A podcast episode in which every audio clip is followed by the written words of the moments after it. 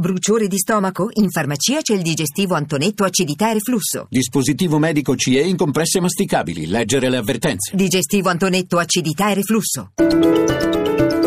Radio 1 News Economy. Ben trovati all'ascolto da Amalia Carosi. Borse europee nervose dopo un avvio in rialzo hanno oscillato tra territorio negativo e positivo. A pesare soprattutto su Piazza Affari l'attesa per il rating sull'Italia dell'agenzia Standard Poor's. Il giudizio sul nostro paese è atteso in giornata. Sugli indici ci aggiorna da Milano Sabrina Manfroi. Una seduta molto volatile in Europa mentre oggi Wall Street resterà chiusa per festività. Lo spread vola ai massimi degli ultimi due anni, 169 punti base, il rendimento decennale sale sopra il 2% al top da luglio 2015. Gli indici sono ora contrastati, Londra perde l'1,20%, Francoforte viaggia sulla parità, Milano più 0,08%, Parigi meno 0,63%.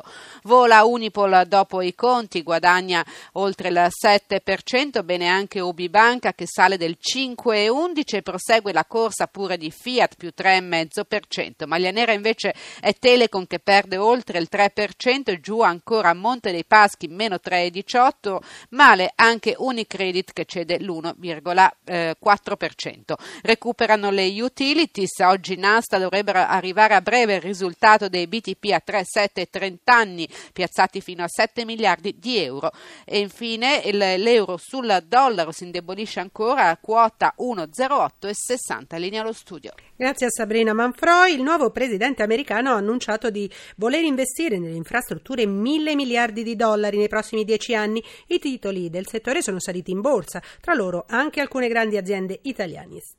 Stefano Marcucci ne ha parlato con Paolo Astaldi, presidente del Comitato Grandi Infrastrutture dell'ANCE.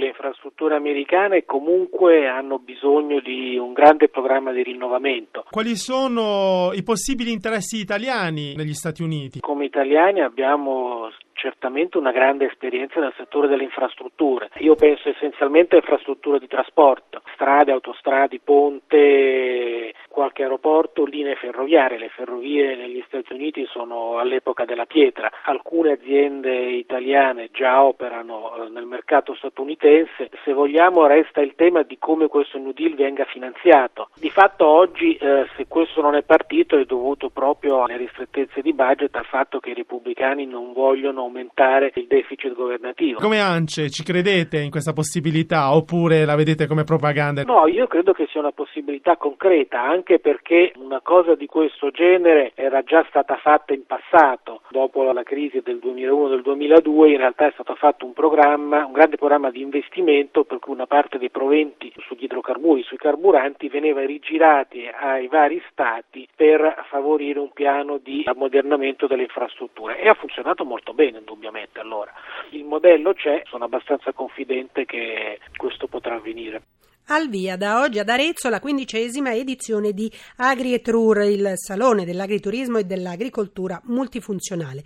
Sulle novità e sugli obiettivi di questa nuova edizione Anna Trebbi ha sentito Andrea Boldi, presidente Arezzo Fiere e Congressi. Innanzitutto il fatto di poter fare una sintesi dopo 15 anni di quello che è stato il settore dell'agriturismo, di ciò che è, come si è evoluto e prospettare anche dei potenziali scenari per i prossimi 15 anni. E quali sono gli scenari per i prossimi 15 anni? Sicuramente un forte incremento, come c'è stato peraltro anche quest'anno, dell'attività agrituristica, ma soprattutto un forte incremento della multifunzionalità, cioè sempre più servizi, sempre più prodotti, ma non soltanto stili di vita, culture saranno veicolate attraverso questo strumento. Ma è una fiera che si occupa solo di incontro fra domanda e offerta in termini di vacanze oppure abbraccia un campo più vasto?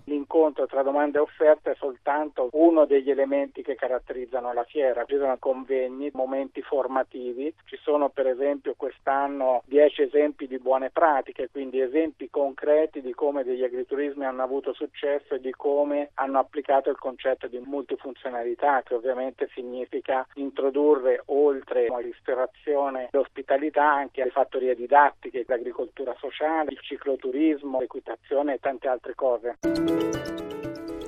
News Economy torna oggi pomeriggio alle 17.32. Ringrazio Cristina Pini in redazione e Claudio Magnaterra per il supporto tecnico. Da Amalia Carosi, buon proseguimento d'ascolto, sempre su RAI Radio 1.